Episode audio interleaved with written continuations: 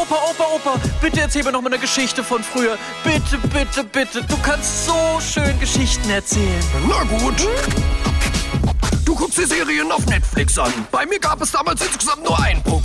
Für Instagram wird Essen fotografiert. Wir wären damals jeden Winter fast vor Hunger krepiert. Von Wikipedia kriegst du vielleicht die Infos her. Doch bei meinem Brockhaus ist niemals der Akku leer. Und während du die News schon direkt bei Twitter liest, warte ich, bis mir die Tagesschau die Stimmung vermiest. Früher war alles besser, das weiß ich genau.